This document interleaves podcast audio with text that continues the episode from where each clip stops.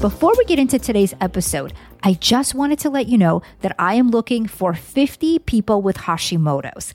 If you have been diagnosed in the last 10 years and you feel lost or confused about exactly what to do, then I want to invite you to join me for a free training call on Thursday, May 16th at 8:30 p.m. Eastern, where I will show you how to support your thyroid for your thyroid type and your specific Hashimoto's triggers. You will also find out how to lower your thyroid antibodies and how to get to the bottom of all of your thyroid symptoms the weight gain, the fatigue, the brain fog, the inflammation, the hair loss. Please go to innatopiler.com slash Zoom call to register, and I will send you all of the call details. I only have room for 50 people, so please be sure that you register at innatopiler.com slash Zoom call and get your spot right now.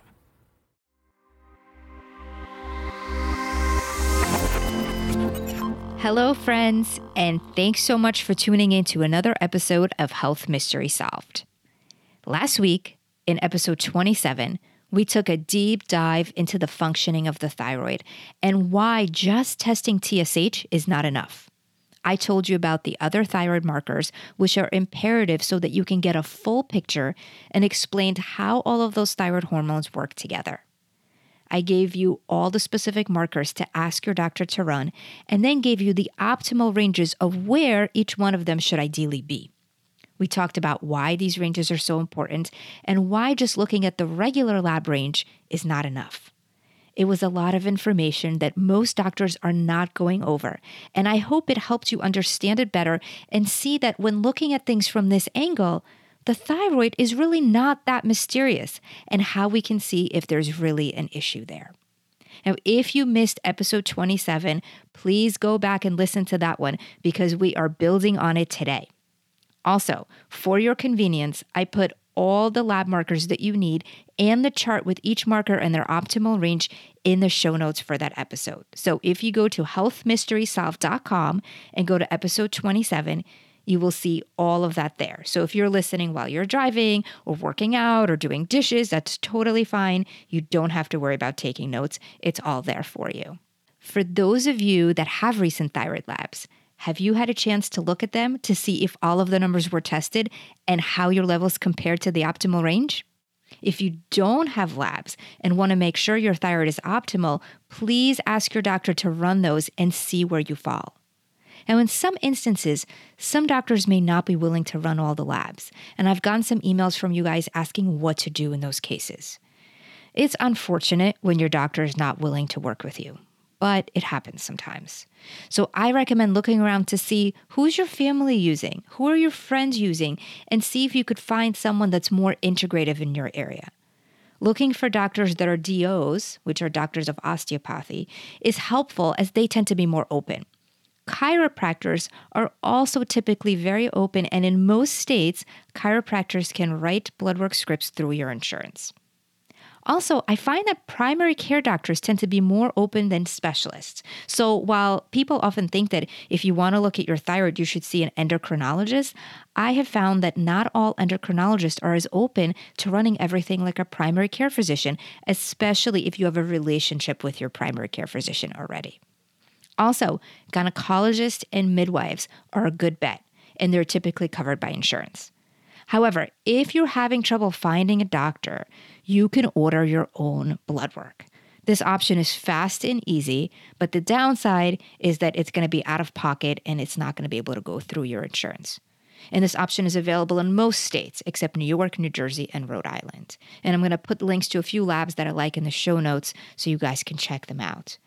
I know that having to pay for tests out of pocket is not ideal, especially when you have insurance. So finding a doctor is best. But in some cases, if you're hitting dead ends and if it's causing you stress and frustration, or perhaps you have to travel a long way to get to a doctor that will run it, paying for your own blood work may be worth it when you count those travel expenses, the copayment, and the time that it takes to get there. While, of course, we always want to save money, remember that time is often an even more valuable currency. So you want to think about how much is your time worth? And the fact that you can't ever get your time back while typically you can make more money at some point. So, just something to consider when thinking about this. I received a lot of awesome feedback from the last episode. Thank you so much. And so many of you have gotten blood work and have found that your numbers may not be in the optimal range. And this may come with different emotions. On one hand, it's great to know that your hunches about something being off were validated and something really is going on. But on the other hand, the thought of now having to deal with a thyroid issue may feel scary or confusing.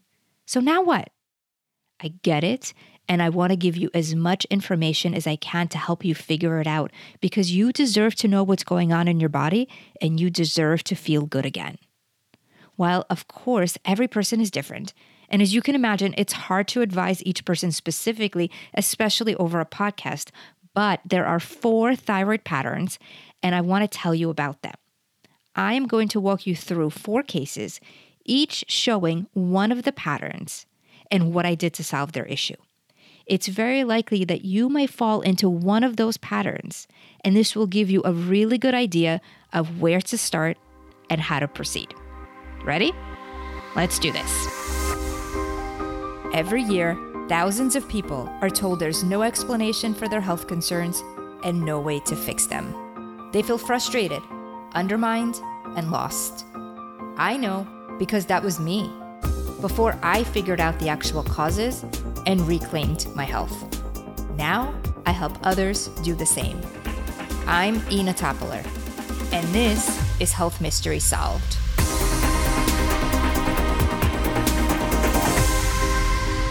Today, I want you to meet Cindy, Cara, Melody, and Erin, who all had thyroid issues. However, while some of their symptoms were similar, the part of the thyroid that was not working properly was different, and so we had to address each from that angle. First, we have Cindy. Cindy's results showed a fairly low TSH of 0.5. Now, the range is 1.8 to 3. Her doctor tested only the TSH and said she was completely fine. But Cindy was still not feeling well. She was cold all the time and had trouble losing weight. So here's a common misconception. The reason her doctor thought that it was okay is that generally there is an inverse relationship between TSH and thyroid hormones. So when TSH is high, that often means thyroid hormones are low. And when TSH is low, that often means thyroid hormones are normal or even high. But like we talked about last week, not every person is a textbook case, so we can't assume without seeing the whole picture. When I requested new and more complete lab work, Cindy's TSH was still low at 0.55, but what was interesting and not surprising for me to see was that her total T4 was also low at 4.5. The range ideally is between 6 and 12. And her total T3 was also low at 68.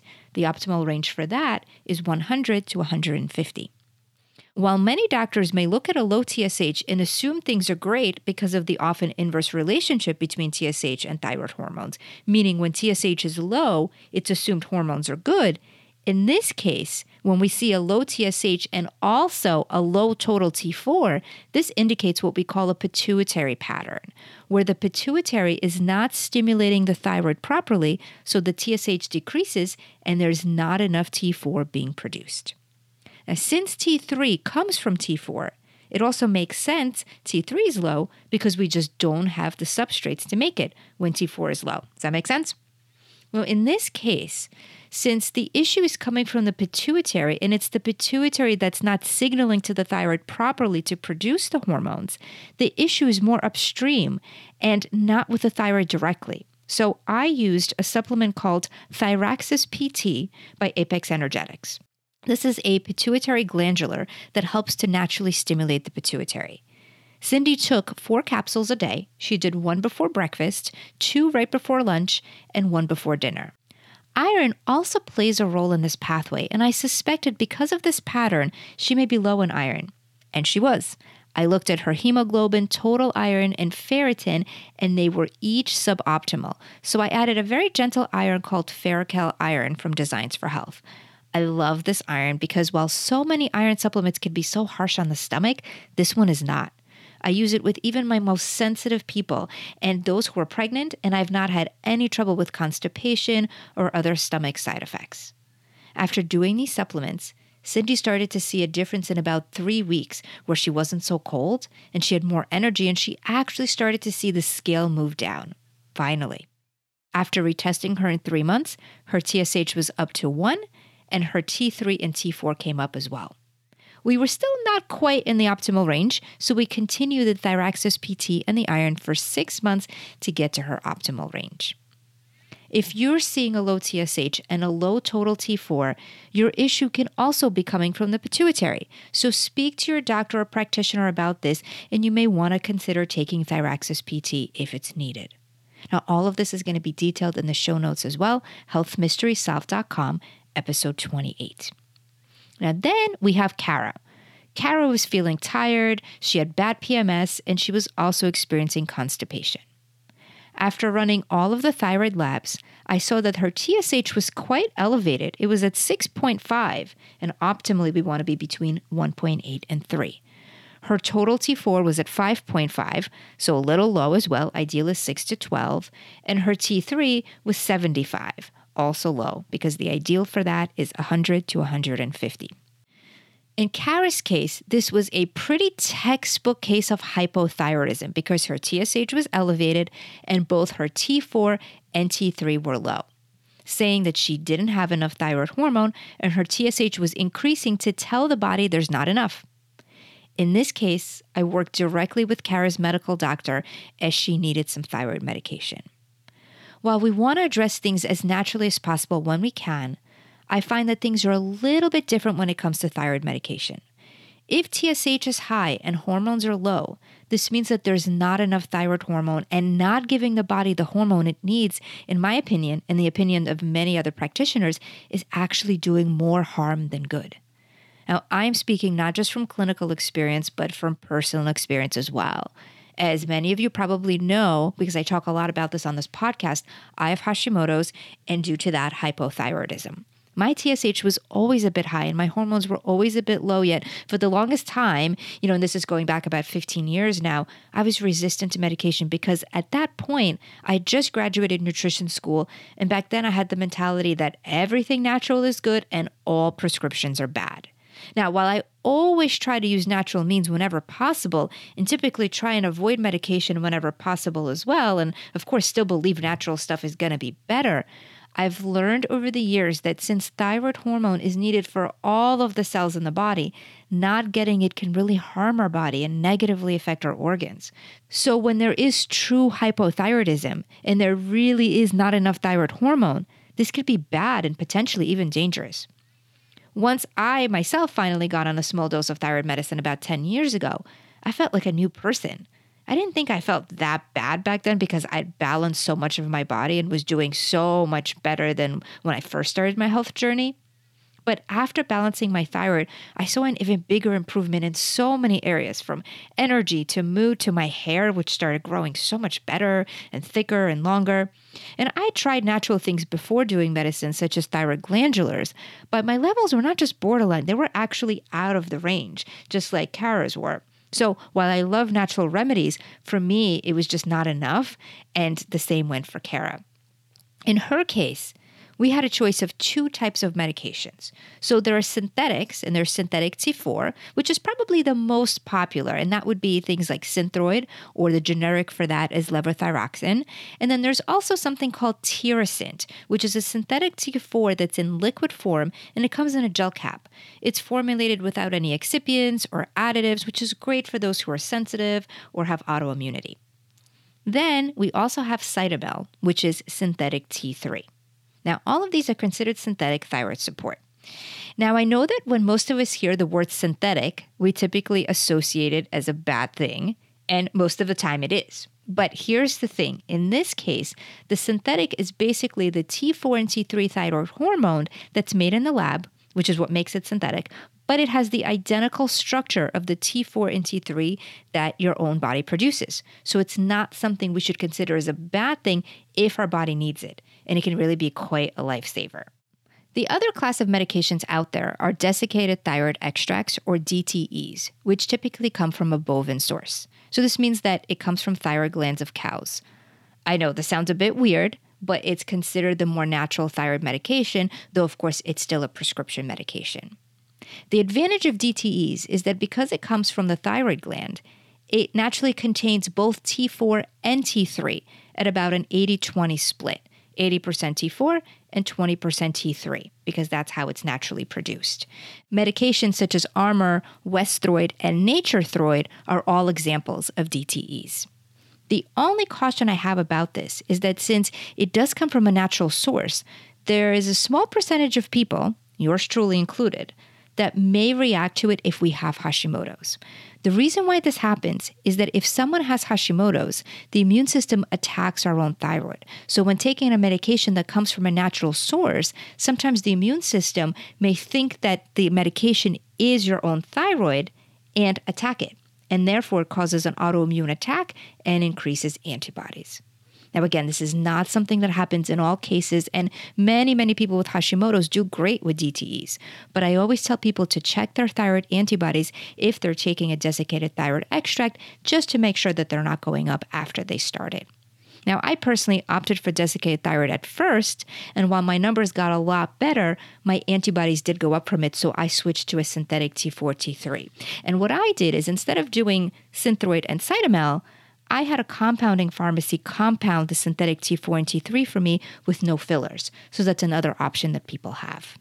In Cara's case, she, her doctor, and I opted for Armour, one of the DTEs. The reason we decided on that one is because in Cara's case, both her T4 and T3 were low. And we were not sure how well she was going to convert her T4 to T3 once she got the T4. And so we opted for the Armour because it has both T4 and T3 in it. Plus, she did not have Hashimoto's, and so we didn't have to worry about the antibodies. We were waiting about six weeks to retest, but after just one week, Cara noticed more energy, and two weeks later, her bowels became way better. She was no longer straining and feeling like going to the bathroom was an ordeal. After six weeks, her TSH was completely in range, and both her T4 and T3 were right in the middle of the optimal range. She also found her next menstrual cycle was so much more balanced, and in fact, she didn't even realize when it came. So, no more PMS. If you're looking at your results and your TSH is elevated while also your hormones, your T4 and T3 are low, please speak to your healthcare practitioner about this to see what the best course of action is going to be for you. And please don't delay in addressing it. Next, we have Melody. She was already taking Synthroid, which is a synthetic T4, and her TSH has been in range for many years. However, while in range, she never felt like it was doing that much. She still felt tired and often foggy. When she came to see me, her results showed a TSH of 2.0, which is pretty perfect, and her free T4 was 1.2, also very much in range because that range is between 1 and 1.5. The thing is that her doctor didn't run any other markers. So once we ran everything, I saw that while her TSH and T4 were completely normal, her T3 was very, very low. Her total T3 was only 70, where ideally it needs to be between 100 and 150. And her free T3 was only 2.4. Ideally, it should be between about 3.0 and 4.0. So this was a classic T4 to T3 conversion issue, and this happens quite often. This can also happen to those who are not taking thyroid medication. So, if you're not taking anything and you see a normal TSH and a normal T4 but a low T3, then you likely have this conversion pattern as well. And remember that most of the T4 converts to T3 in the liver. So it's really important to have a liver that's working well and is not sluggish and toxic. So eating clean and supporting the liver and detoxification is very helpful. So we always start there. Also, the enzyme that converts T4 to T3 is selenium dependent, so adequate levels of selenium are very important. Zinc plays a role as well, and it's needed for the conversion, so we need to make sure we have enough zinc. Additionally, some conversion takes place in the gut, so making sure our gut is functioning well and that we have a really good balance of flora is essential. If you want to learn more about the inner workings of the gut, by the way, and things that you could do to help balance that, I did a solo episode on this and I highly recommend you listen to it if you missed it. That's episode 23. And I also talk a lot about the gut in an interview that I did with Dr. Osgood, where we discuss SIBO, small intestine bacterial overgrowth, in episode 12. So definitely check those out if you missed them. In Melody's case, we worked on supporting her liver through eliminating sugars and hard to digest processed foods. And also, I started her on a supplement called Thyro CNV by Apex Energetics. It has zinc and selenium and a few other synergistic nutrients that specifically work in helping the conversion from T4 to T3. After six weeks of liver support and taking thyroid CNV, Melody noticed an increase in her energy and much better mental clarity. We retested her labs, and her total T3 went to 100, and free T3 went to 3.1. So both were now in range. And doing all this didn't affect her T4 or TSH in any way. Those remained good and in range like they were originally. In some cases, if someone is already taking a T4 medication like Synthroid or levothyroxine and T3 is very, very low, especially if it's below 70, it may be helpful to change to a T4 T3 combination medication like Armour or Westhroid because it has both T4 and T3 in it. And if someone prefers synthetics, in some cases where the conversion supplements are not getting the levels to optimal, adding Cytomel, which is the synthetic T3, to the Synthroid when the natural methods are not doing the trick can work very well. Uh, oftentimes, it's very possible to get the body to convert. It's just in some situations, conversion may be off, and that's when taking T3 may be needed. But obviously, you can't make any changes to your medication on your own. Please speak to your doctor or your healthcare provider about all of this. Our fourth case is Erin. Erin had a normal TSH, and her doctor actually tested her other hormones, and her T4 and T3 were in the normal range. But Erin was not feeling well. Her hair became coarser and more frizzy. She was seeing the outer edges of her eyebrows disappear, and she had trouble sleeping and she was more tired and foggy. Erin was also under a lot of stress. When I met Erin, I noticed that while most of her thyroid markers were tested and she didn't have any antibodies, so she didn't have Hashimoto's, Erin's reverse T3 was not tested. I knew we had to look there, and lo and behold, when that came back, her reverse T3 was 29. Now, the reference range at the lab is 8 to 24, but optimally, we want to see it under 17. So not only was she out of the optimal range, she was out of the lab's range as well. Reverse T3 blocks T3. So when reverse T3 is high, even if you have normal T3, your body will not be able to use it. So she was T3 deficient in relativity. Now, reverse T3 typically goes up when we have stress, and cortisol, which is our stress hormone, is high. And it also goes up with inflammation. And so often the stress itself can cause the inflammation. So I worked with Erin on stress management techniques. We did breathing as well as meditation, and I used one of my favorite supplements called PS150, which is phosphatidylserine. Now, this is a phospholipid that helps to bring down cortisol. We used two capsules around dinner time. Erin noticed that just after a week, she was feeling calmer at night and had much more energy during the day. Her hair started to look softer and more manageable as well. We retested her reverse T3 in two months and it was back down to 15. Woohoo! As she continued the PS150 for just a few more months while she was working on managing her stress through lifestyle and mind body means, which is just so, so important. If you have an elevated reverse T3, please take a look at where stress may be coming in. Please also remember that stress is not always emotional, but it also can be physical. So often, stress can come from blood sugar dysregulation or from eating foods that we're sensitive to, like gluten or dairy, for example. So, doing a food sensitivity test or a food elimination can be very helpful in addition to working on eating a balanced diet where your meals have a balance of lean proteins, good fats, and good carbohydrates, but not overdoing the carbohydrates. And we always want to be mindful of the amount of sugar and processed foods that we eat. And you can also consider taking PS 150 to help manage your cortisol levels. I really get great results with it. Now, when looking at phosphatidylserine, you want to look for types that come from sunflower lecithin instead of soy lecithin. The one I use is by Designs for Health. Now, maybe a couple of dollars more, but it's worth it so that you're not consuming soy, which so many people with thyroid issues are often sensitive to, anyways. Plus, soy is estrogenic, and there's a connection between having estrogen dominance or too much estrogen and lower thyroid function. So many people are already somewhat estrogen dominant just because of our environment and not having good detoxification. So, we don't want to add any extra soy when we don't absolutely need it. So today we covered the pituitary pattern, the hypothyroidism pattern, the thyroid conversion pattern, and the high reverse T3 pattern. While, of course, there's others, these tend to be the most common, and I hope seeing what we did for Cindy, Cara, Melody, and Erin was helpful for you. And if you know others who may be dealing with thyroid issues, or perhaps maybe they were told that the thyroid is not their issue but they're still experiencing problems, please share this episode with them so they too can get the right labs and see what they could do to support themselves. If you enjoyed this episode and would be so kind as to post a review on iTunes, I would so, so appreciate it. These ratings and reviews help the podcast be shown to more people so that they can also see that the answers are out there and they're not alone in their health journey. When it comes to solving your issues, don't give up. There's things you can do, and there is hope. I'm Inna Topiler. Thank you so much for listening. See you next week on Health Mystery Solved.